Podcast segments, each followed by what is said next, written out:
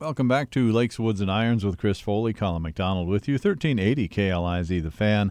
Also, find us on Facebook at Lakes, Woods, and Irons and on uh, Podcast One, great landing spot for Minnesota podcasts and also for Lakes, Woods, and Irons. This segment brought your way by Cragun's, the legacy courses. Get out to Cragun's, have a great meal, and uh, play some great golf. Chris Foley with me. Chris, uh, coming out of kind of a legendary U.S. Open, that was kind of fun. It was quite a finish, Mac. Um, first couple days were kind of uneventful and um, you know not not a lot of uh, you know exciting action, but boy, uh, Saturday afternoon it turned into a horse race, and Sunday was fantastic. Yeah, kind of. Uh, boy, cream rising to the top. I don't remember the last time. Probably five of the top ten were were on the leaderboard there on Sunday. Yeah, gosh, at, at one point, I think uh, starting the back nine, there were 11 or 12 guys within, uh, you know, uh, two shots of the lead. So, yeah, and the guys you like to see there for TV ratings Rory and uh, DeChambeau and Koepka and Jon Rahm, and of course, Rahm uh, and Oosthuizen. My goodness, another second place finish. Yeah, uh, seven or eight second place finishes for, for Oosthuizen. He was uh, kind of in control and um, you know, hit a very poor tee shot on uh, on number 17, and uh, was you know kind of took the wind out of his sails. Yeah, then he really had to make a, he would have had to make that uh, terrific par saving putt and then birdie the 72nd, which he did birdie the 72nd, but uh, just barely barely too little, barely too late for Usti again. Uh, he's yes. in pretty select company though. They said uh, he's there with the most seconds, except for Tiger and Phil have more seconds than he does. So that's and a, Jack. That's not bad company. No, that's yeah, and Jack, company. yeah, and uh, yeah, that was just current guys who are still active. So yeah, yeah, Jack has the. Uh, boy, I watched a little bit of that was on over the weekend as well. That Tom Selleck narrated Jack. It's just extraordinary when you think 18 majors in 19 seconds. Yeah, pretty pretty phenomenal. You, you forget it, as times passed, you forget how incredible his record really is. Yeah, that's nine years of getting either first or second in majors. That doesn't leave a lot of room at the top for other guys. no, it sure doesn't. Tough area to play in. Oh man! When you take he, when you take he and Palmer and, and Player and, and Billy Casper, there weren't a lot of other majors to go around. no, no, then Trevino and Watson kind of came along in the 70s, and there still weren't a lot to go around. So no, that's right. we got a couple of. Uh, what was your take on Jon Rahm? I think he's a guy that um, I think the golf world is expected to win, and uh, seems like one of golf's good guys when he he's uh, kind of uh, nondescript, low key at times. He used to be kind of thought of as having a hot temper, but uh, the commentators were kind of saying that's not really true. Yeah, you know, he used to he used to run very hot, and it really, um, I think, in, negatively impacted his play. Yeah. Um, but I'll tell you, in the, la- the last couple years, he he has uh, played phenomenally well, and it, it, it, was a great win, and he played he played so well, and um, you know, it was it was neat to see after his you know when he had to withdraw at Muirfield uh, three weeks ago with with COVID and just how he, you know, he he maintained such a positive attitude on all of that, and then just continued his outstanding play in, into the U.S. Open, and he, he's played so well at Torrey Pines. Uh, his his you know winning the the farmers the, which was there in the uh, you know in the early part of the year and then winning now and um, boy it's just, just played great and um, you know hit just two clutch putts on yeah. 17 and 18 yeah, to, wow. to, to yeah. win. I and mean, those was, were those were not easy putts. Rolled no. them both right in the middle. Also proposed to his wife at uh, Torrey, so it's that's a good been that's a good right. spot for him. yeah, I think uh, I'd be buying a home next to Torrey if I were him. Yeah, I think so. Yeah, play there as often as you can.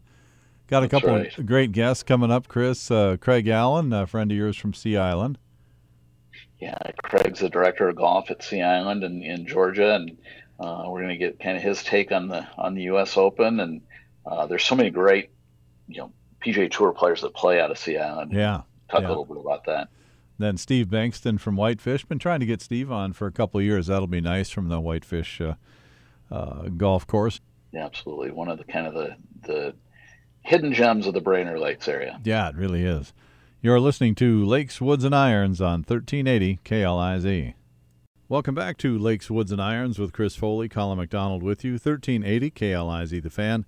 And find us on Facebook at Lakes, Woods, and Irons, and also on Podcast One, good landing spot for Minnesota podcasts. And uh, find us there at Lakes, Woods, and Irons. Chris, uh, special guest we want to introduce. I want to welcome the general manager at Whitefish Golf Club, Steve Banks. And Steve, welcome to the show. Thanks, guys. I appreciate this opportunity. Love the show. Love your format and welcome the opportunity to chat with you guys. Yeah, nice to talk to you, Steve. We've uh, missed you a couple times, and uh, glad to get you on.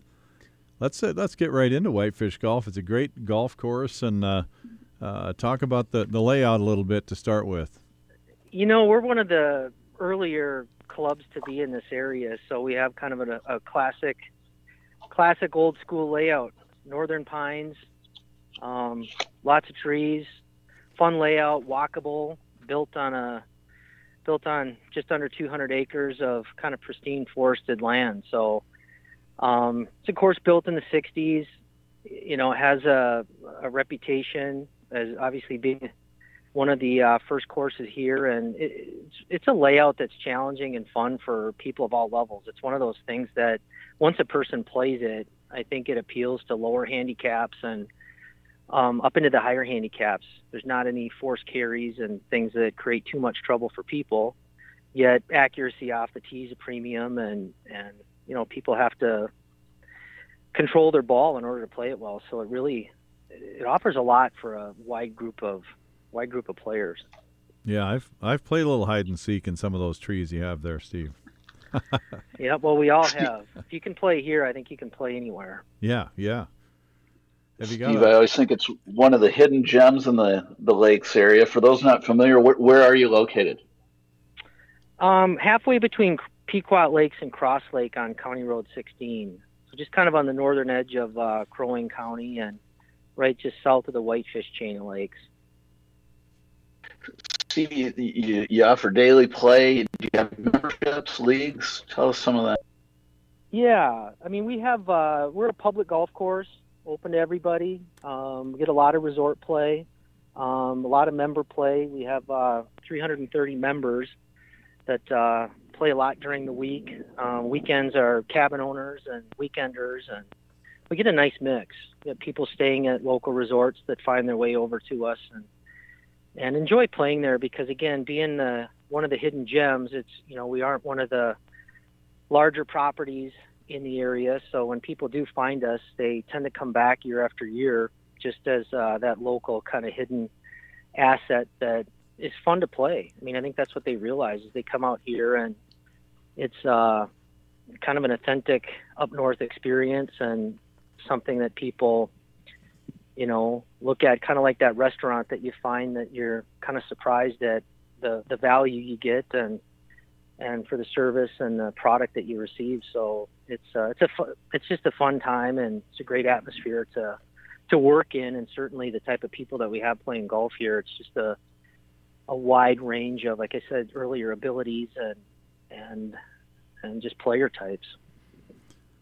Bogey's Bar and Grill, uh, Steve. Nice, uh, nice part of the uh, part of the equation as well there at Whitefish. Yeah, we had a great little bar and grill serves a fantastic lunch fare, great hamburger, um, and all the other golf uh, fares that you would want. How, about a couple of um, maybe a signature hole or two, Steve, that people uh, that have played there will remember, and maybe something uh, something that you find challenging or just like the uniqueness of the hole.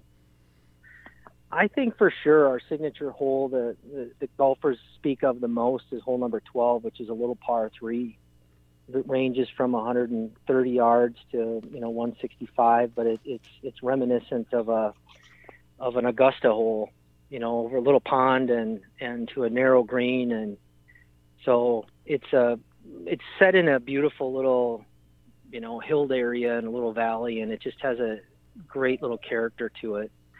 Um, not the most challenging hole, but still, par threes are typically play over par, and you know, regardless, you got to hit a good shot there. So I think that definitely is our number one signature hole, and I would say number two, the the other most memorable one is a par five on the front nine, hole number five, which is you know one of our longer par fives, but the last hundred yards is uphill, which creates a bit of a challenge for people and requires a pretty accurate third shot in there to you know to save your par or to make par. So it's uh, I think those two tend to be the ones that stand out. You know, we have a great uh, three hole finishing track 16, 17, 18. I wouldn't uh, we probably should come up with a name for those because as a finishing hole, those are you got to have your your game on coming down the stretch there to to finish off your round in those three holes. There are three tough finishing holes. Um, you know, par four, par three, par five. So it's a it's a fun layout. If people haven't played it before, they'd you know do well to come out and give it a try. Um, there's just a lot to offer out here. Yeah, agreed, agreed. I when you when you brought up number five there, I remember the uphill finish there. That's a, that is a that is a cool golf golf hole. Yeah, and I think looking back, people look back down the fairway and and uh, seem to really appreciate that vantage point. I think. Sure. Yeah. Maybe we could call those closing holes the fish trap or something, Steve. The fish trap. I like that. There we go. You heard it here. That's right. Fish trap. You, you don't have to give me credit, but you can if you want. you deserve it all, man. Steve, Steve, I know when when my boys were young, they always enjoyed coming up and playing there, and you're you're very junior friendly there. I know. You, you, what what are your junior rates, and can they play all the time? Yeah, yeah. We have uh, we belong to the Youth on Course program, so that's probably the best program going right now for golfers. I think through the well through the local Minnesota Golf Association, kids can sign up through that which provides a fantastic green fee. Nine holes, it's three dollars. Eighteen holes, it's five dollars. And and there's limited times of the day. Ours is Sunday through Thursday in the afternoon that that's available. Um, so that's the best junior rate that we have going. And and for junior programs, we run a fantastic program with the Pequot School District. Um, for spring golf, we have upwards of 40 kids. So it's very, it's, I think our golf course too is you know, super friendly for families. You know, again, we have low handicaps that come out with their kids and maybe guests that are novice golfers, and you know, it provides a, a you know, enough of a challenge for everybody, but not too much for those that can't handle the challenge. So, um, I think that's what's pretty unique about our golf course. It, it there's not a lot of them that can say that that you know provide enough of a a you know a true test for everybody, but not being too tough for those that uh, aren't prepared for that. Nice to hear the youth getting in there, and it's been paying off. Pequot's had some awfully good golf teams for quite a long time now. yeah, well, the kids up here have uh, a lot of great instruction and and uh, that they can that they have access to, and a lot of great golf courses that they can get out and play and have different looks and learn to hit different shots. I think that's an underappreciated thing that, uh, or I hope it's an appreciated thing that these kids uh, have some of the best golf in Minnesota to hone their games on these golf courses.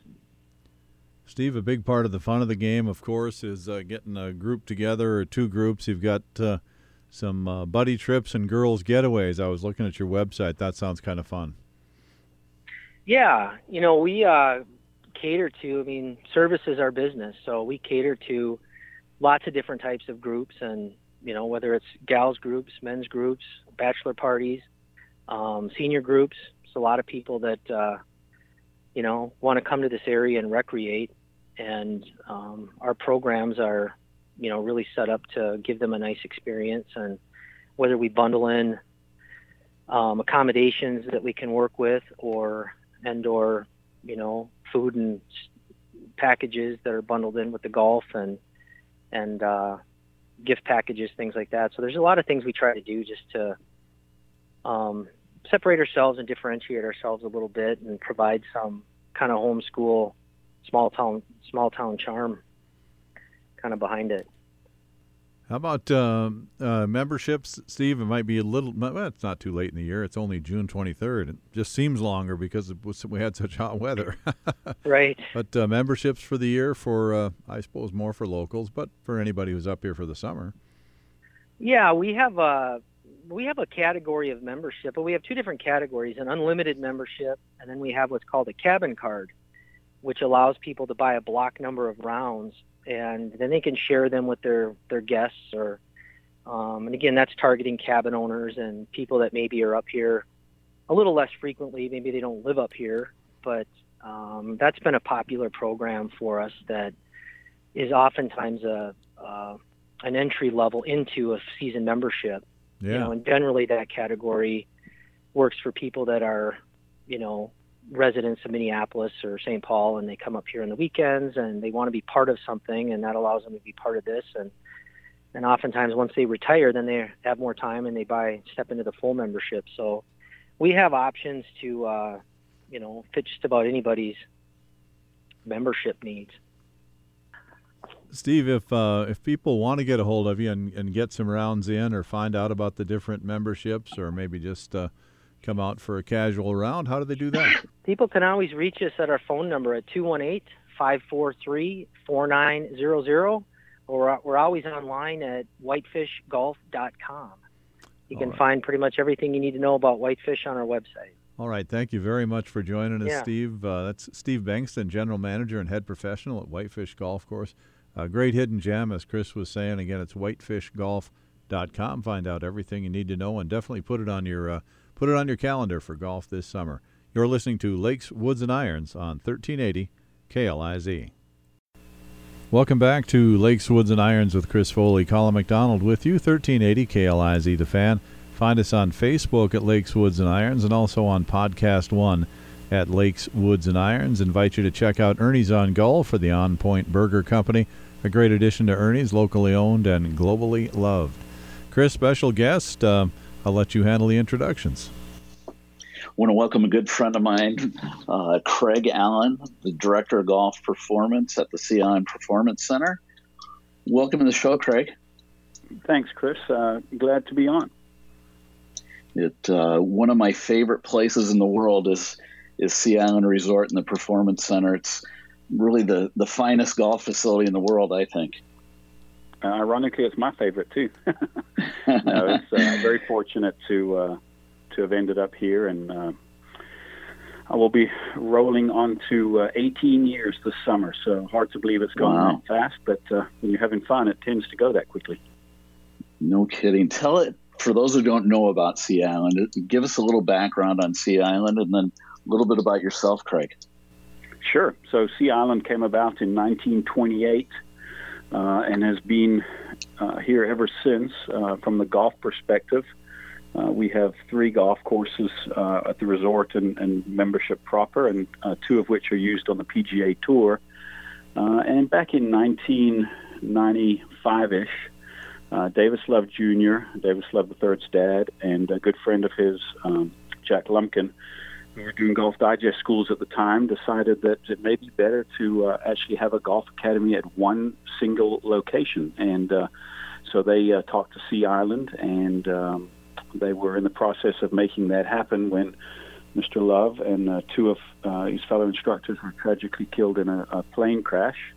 And so uh, Mr. Lumpkin uh, took on the ownership of that and um, got with Sea Island and, and built the Golf Performance Center, or at the time Golf Learning Center at Sea Island, which was recognized as the first of its kind by the USGA.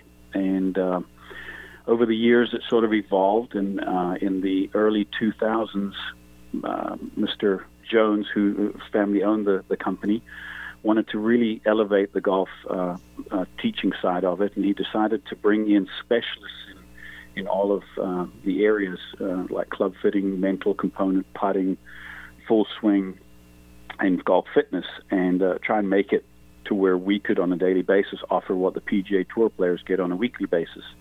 And that's when I was brought in. My forte is, is club fitting, and uh, I was joined by Todd Anderson and Mike Shannon on putting and Randy Myers on fitness and Dr. Mo Pickens on the um, mental side. And so over the years, it sort of evolved, and evolved, and evolved, and we renovated our old facility two or three times. And then four years ago, we started this discussion of a new building uh, and uh, moved into our new facility two years ago, 17,000 square foot state of the art uh, golf performance center. Uh, and I've been fortunate enough to have um, been chosen to, to lead that, and it has been nothing but fun from from the first day I set foot on property here to, to today, and I can't think of you know anywhere else I'd rather be, quite frankly. Yeah, the, the Performance Center has every tool you could ever imagine to improve your golf game. Uh, I don't think there's a place in the world you can go that that well, has more to offer. That, that was the challenge when we decided to build the facility. Uh, actually, was ownership wanted to go and look at some different uh, facilities to, to, to mimic, and I was like, well, from, from what the picture I have in my head, there's nothing else quite like it. So what we did was we traveled around some some neat facilities and chose some uh, some some good ideas that they were all doing and try to cherry pick all the good stuff and then put it into one facility. And you know, I'm obviously biased, but I would say that you know you combine the facility, um, the resort, and then obviously the team that I have. Uh, I don't think there's anything else quite like it. Um, we have obviously had a lot of people come and uh, tour the facility since we opened it, so there's a lot of people that are now, you know, trying to upgrade what they're doing, and that's good. It's good for golf, and, and really, our goal ultimately is to grow the game and, and have people enjoy the game uh, more than, than maybe they, they were when they showed up. And you know, we know that we can't be everything to everybody. We certainly can't expect people to only come here for golf instruction. So, you know, we're 100% on board with with offering what we offer and, and allowing those people to take it home to see people like you, Chris, and, and some of their other instructors. And, and we're happy to work together with those people. Ultimately, the golfer is what's important here, not us. And if, if we can, you know, provide a level of service to, to grow this game, then it's a win. Craig, with all the instruction staff you have, I think five or six top 100 teachers, and you have so many tour players that either live and practice and play at Sea Island or visit there regularly. Every tour event, it seems like the, the top 10, you have a couple players in that top 10 finishing. And the, no, the U.S. Open was no different. And, uh, give us your take on the U.S. Open and some of the players that represent Sea Island or are part of the, the teaching staff there. Yeah, we're we're very fortunate to have a culture here, and you know we can thank Davis Love for, for the third for that. Is that um, you know people came tour players came to live here because of the environment, because of the culture here, and then obviously as we've upgraded our instruction facilities and and, and, and our staff has, has become more well known.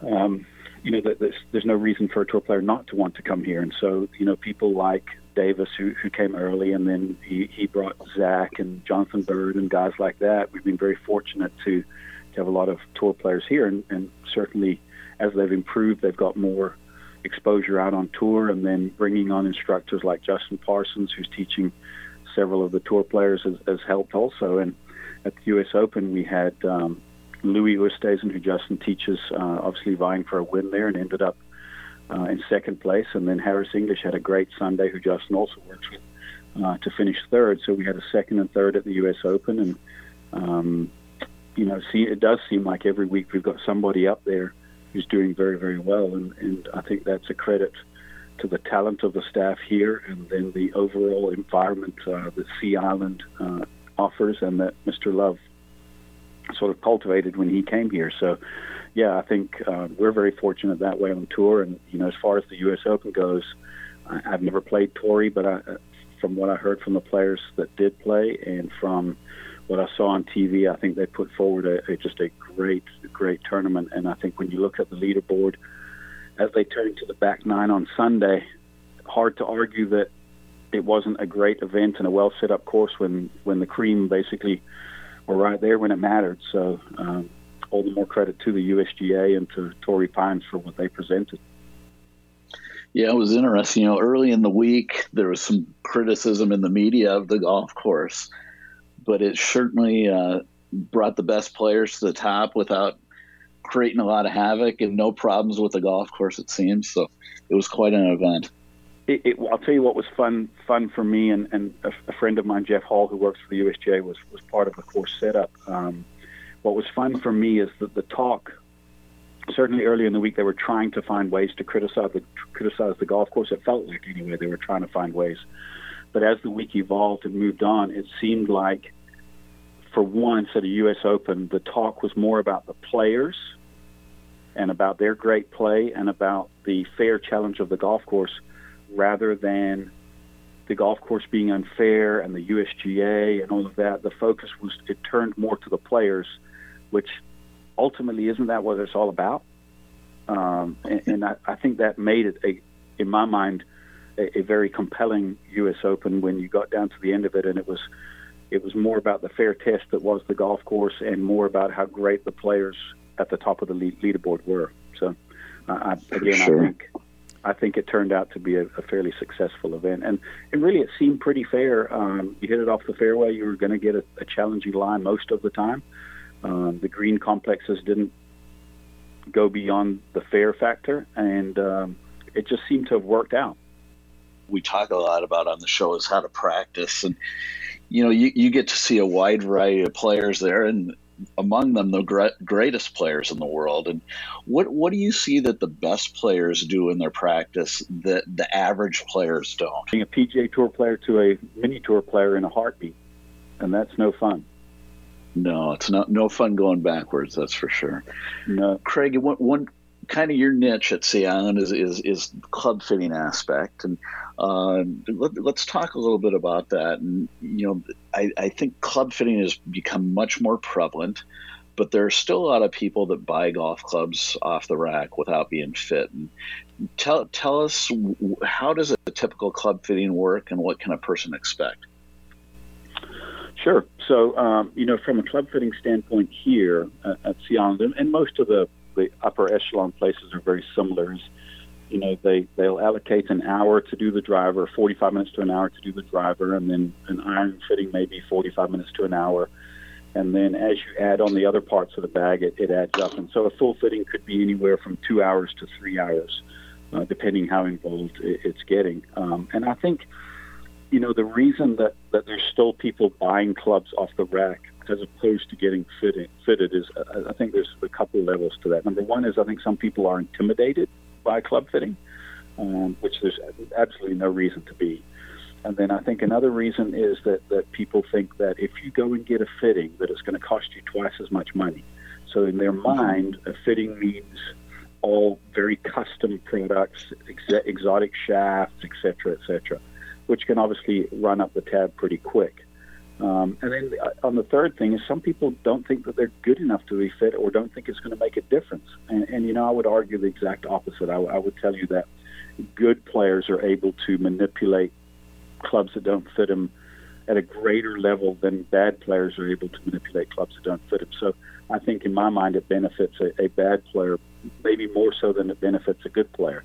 Um, at, at a 30,000 foot level. Obviously, when you get to the minutiae of it, I think obviously then it's a different conversation. But um, I, I think that people are still going and buying clubs off the rack because they just don't understand the benefits of club fitting. A club fitting here is finding the 14 best golf clubs for a golfer, whether that be golf clubs that they currently own, uh, being adjusted, or for that matter, being as they are, or something that we can prove beyond a reasonable doubt beats or performs better for their needs than what they currently have. And so we always approach a fitting like they have the best clubs unless we can prove otherwise. Uh, and then we also approach it from the fact that we're always looking for best performance. So that takes into account the player's preference plus the performance we are seeing. And that sometimes may be a custom shaft, and sometimes it may be a stock shaft. More expensive doesn't make it better. Better performance right. makes it better. And so we try and you know look at it from that perspective. If we were spending our own money as the fitter, what would the, where would the best value lie? And so that's how we try and approach every fitting. Um, we're, we're not trying to p- particularly sell clubs in every fitting. We're trying to have that person leave with the 14 best golf clubs. Yeah, that's a great point. And you know, some sometimes you take somebody through a fitting and uh, their irons outperform their what, what they would be getting new. So you just leave those clubs in the bag and uh, look elsewhere to improve their game. That's right. Or it could be adjusting what they've got, or it could be set makeup. I mean, you know this as a great teacher. Um, a lot of times people are not successful not because they need a wholesale change in their bag, it's because they're not focus, focusing on specific areas of need. And I will tell you that most of the time in fittings, the, one of the biggest things that people ignore is making sure that they're filling all the gaps correctly, whether that be between the driver and their longest iron or from their shortest iron through the wedges. And and I just feel like, you know, there's the meat and potatoes, your irons and your driver, and then everything else is fair game relative to what the golfer's needs are. And people just don't take that into account at all. The amount of people that have two clubs in their bag near the top of the bag that go the same distance is amazing to me. And people's um,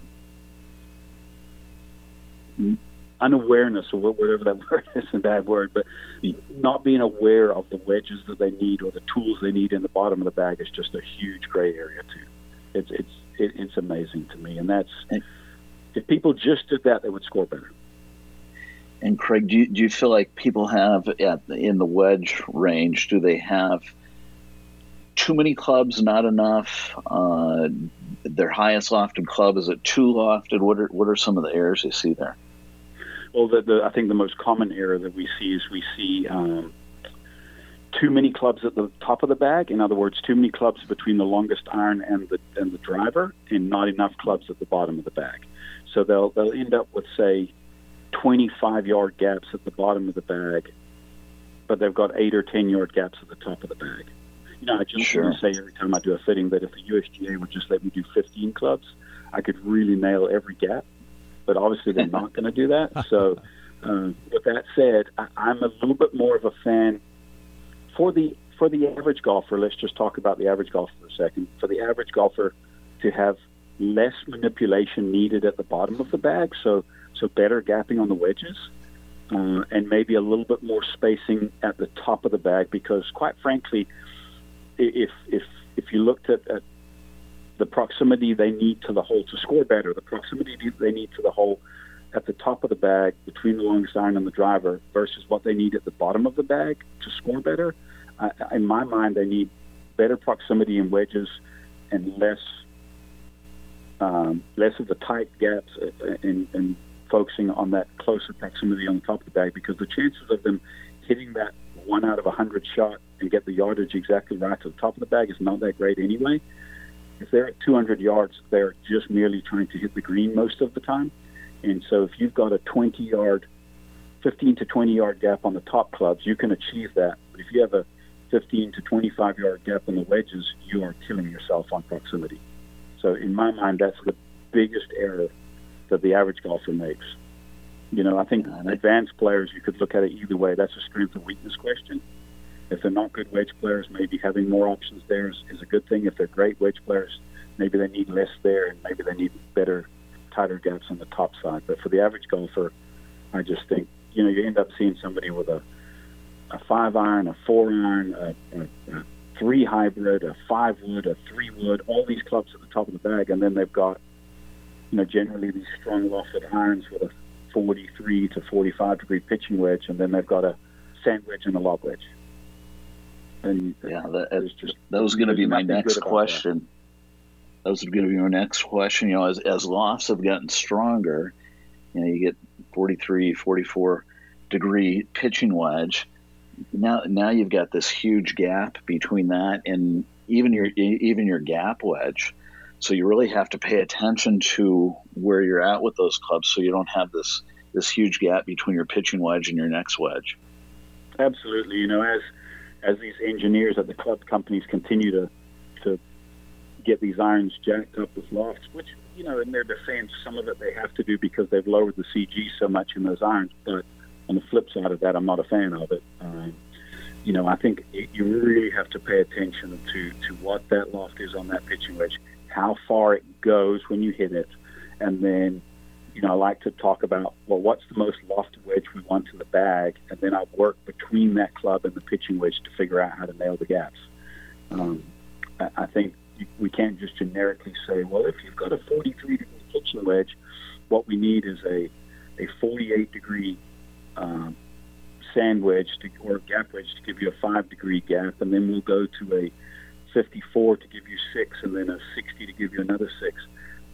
It, as you know from, from hitting on TrackMan with a lot of players, yeah, that gives you a starting point, but depending on the engineering of that club and the person's angle of attack and all those other things, those lofts don't exactly always go the yardage relative to the to the number of degrees. So better to focus more on, you know, what is the most lofted club you want around the green? What is the loft on? Let's hit those, and then let's work backwards from there and figure out exactly how to nail those gaps in between. Well, Craig, that that's great information, and we, re- we really appreciate you coming on the sh- on the show and sharing your knowledge about golf clubs and telling us a little bit about the Sea Island story. I'm happy to do it, Chris. And as I said at the very beginning, um, you know, I'm, I'm pretty excited about golf and I'm excited about what we do here. And so sometimes I get a little too excitable about it. But, um, you know, we, we love what we do here. And um, I know you as a, a regular visitor here with your, your son working with us now, um, you know, we, we, we just love it and we love to have people come visit. Yeah, it doesn't get any better. How, how do people learn more about Sea Island, Craig? SeaIsland.com for the, the, the, resort and Sea Island Golf Performance Center.com for the, the GPC. And um, we've got everything you need to know right there. Awesome. Well, follow, I appreciate it, Craig. Instagram too. yeah. Perfect. Craig, thanks for taking the time. We sure do appreciate it. That is uh, Craig Allen, Golf uh, Performance Center Director at Sea Island. And you're Thank listening you. to Lakes, Woods, and Irons on 1380 KLIZ. Welcome back to Lakes, Woods, and Irons with Chris Foley, Colin McDonald with you, 1380 KLIZ, the fan. Also find us on Facebook at Lakes, Woods, and Irons and at uh, Podcast One at uh, Lakes, Woods, and Irons as well. Want to mention uh, Morey's, where you can always eat more fish at Morey's. Stop for lunch at the Mobile Gallery in Brainerd. Great lobster rolls, fish, tacos, Morey's in Motley and Brainerd. I like Connie's crab dick, Chris. Uh, that's one of my favorites you know, Mac, the, the one thing I miss about us not doing the show in the studio is I'd usually stop by Morey's on the way to the studio and get a little lunch. So yeah, yeah. I haven't had the lobster roll in a while. You're due. I'm due. Chris, I thought that segment with uh, Craig was very interesting, and we were just talking uh, off mic a little bit. Let's uh, talk a little bit about wedges, and he was saying how the top end of the bag is is maybe most people's bags are top end heavy and uh, and the and the back end is maybe a club or two short. So that's kind of interesting. I think uh, it registered with me because I, I just thought of my own bag and figured that that uh, that might be true for the uh, the wedge that kind of comes with the set when you say buying off the shelf. You know, you, so you've got a you've got a pitching wedge. Is that the 43, 44 that he was talking about in? Uh, yeah. So so what's happened, Mac, is over the you know the let's say the past 10, 12, 15 years, it used to be a standard pitching wedge loft, loft was 48 degrees. And then you'd have your sand wedge at, let's say, you know, 54 or 56 degrees. So there wasn't a huge gap between between those clubs, but so, somewhat of a gap. And what what's happened over the past five or six years is lofts in in in all our golf clubs have uh, gotten stronger. So a you know a pitching wedge has gone from 48 degrees was went to about 50 46 now we're at 43 or 44 degrees. And it, a couple of reasons why that's taken place. Number one is that the center of gravity in all irons tends to be lower. That helps people get the ball up in the air. Uh, it's more forgiving. Well so as a result of that, they've had to decrease the loft. So otherwise, the ball would go too high in the air. So as they have decreased loft, that that hasn't happened with the sand wedge because we, we need loft on the sand wedge to, to pitch the ball properly, to hit sand shots, to hit those shots around the green. So, um, so it, you know, 15 years ago, there the advent of, of the gap wedge came in, where the gap wedge was, you know, 48, 50, 52 degrees. So you had you had something in between the sand wedge. And you know, now today there's even even a little more loft difference between that that pitching wedge, maybe the gap wedge and the sand wedge. So today, we, you know, with most of the players we see, we're getting them into depending on what what set of cl- clubs they currently have, uh, getting wedges, uh, having a 48, 49, 50 degree gap wedge, and then a 54 degree sand wedge and a 58 degree lob wedge if, if they have a lob wedge in the bag. And in my experience, most people at the high end, the lob wedge, maybe have too much loft with, with a 60 degree wedge. And, and what happens is the harder you swing a lob wedge, say with a 60 degree club, the higher it goes and the less out it goes. Right. So for so many people, that 60 degree is really not a real playable golf club because they, they can really only use it effectively when they're when they're pitching the golf ball or making partial swings.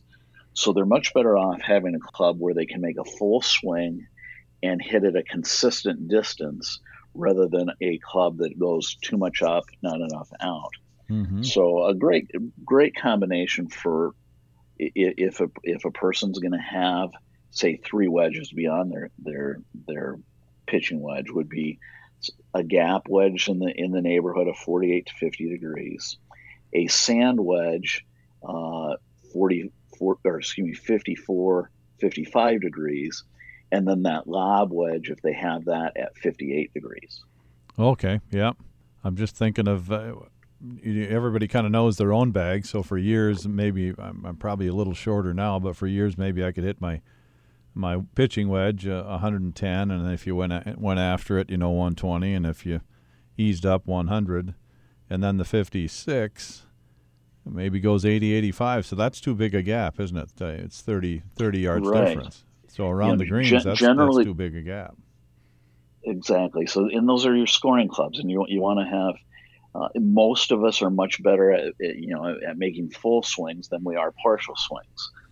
So, you know, between generally between in our irons, depending on your club head speed, people are going to have a 10 to 15 yard gap. And ideally, between your wedges, you would have that same gapping of, of 10 to 15 yards. So if you get into it where you have, you know, 20 to 30 yards, that's too much too much space between from club to club. Yeah. All right. That's good stuff, Chris. Thanks, Mac. Yeah. You might actually know what you're talking about. I'm always learning to try, man. we want to thank our guest today, Craig Allen, the Golf Performance Center Director at Sea Island. Terrific segment. And nice to have Steve Bankston on from uh, Whitefish Golf Course. Do put that on your golf calendars uh, this year. It's a wonderful golf course, as Chris said, one of the hidden gems of the area. Thanks a lot, Chris. Thank you, Mac. That's Chris Foley. I'm Colin McDonald. You've been listening to Lakes, Woods, and Irons on 1380 KLIZ.